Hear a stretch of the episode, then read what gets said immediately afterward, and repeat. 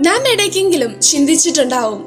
എമ്മാവൂസിലേക്ക് പോയ ശിഷ്യന്മാർ എന്നാലും ഒപ്പം ഉണ്ടായിരുന്നിട്ടും ഒപ്പം നടന്നിട്ടും ക്രിസ്തുവിനെ എന്തുകൊണ്ട് തിരിച്ചറിഞ്ഞില്ല എന്നൊക്കെ. അവന്റെ ഒപ്പം മൂന്ന് വർഷം നടന്നിട്ടും എല്ലാം കേട്ടിട്ടും വഴിയിൽ വെച്ച് വചനം വിശദീകരിച്ചു കൊടുത്തിട്ടും അവനെ അവൻ മനസ്സിലാക്കിയില്ല. യഥാർത്ഥത്തിൽ ഇവരുടെ എമ്മാവസിലേക്കുള്ള യാത്ര ആവശ്യമുള്ളതായിരുന്നോ. എന്നൊരു ചോദ്യത്തിന് ഇവിടെ പ്രസക്തിയില്ലേ?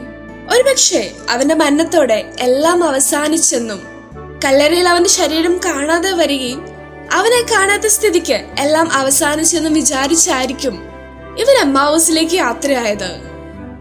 നമ്മളും നമ്മുടെ ജീവിതത്തിൽ പലപ്പോഴും ഇങ്ങനെ ഒരു യാത്ര നടത്താറില്ലേ? ഒരുപക്ഷെ എല്ലാ കാര്യങ്ങളും നമുക്ക് അറിയാമായിരിക്കും. അല്ലെങ്കിൽ പല യാഥാർത്ഥ്യങ്ങളും നമ്മൾ മനസ്സിലാക്കിയിട്ടുണ്ടായിരിക്കും.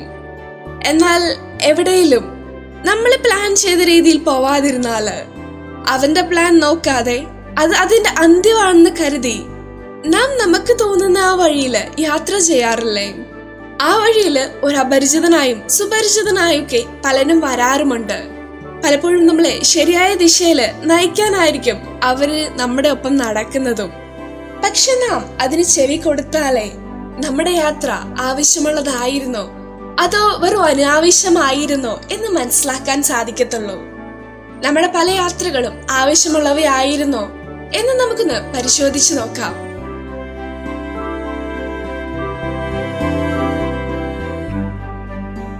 you are listening to heavenly Voice from CHARIS Youth.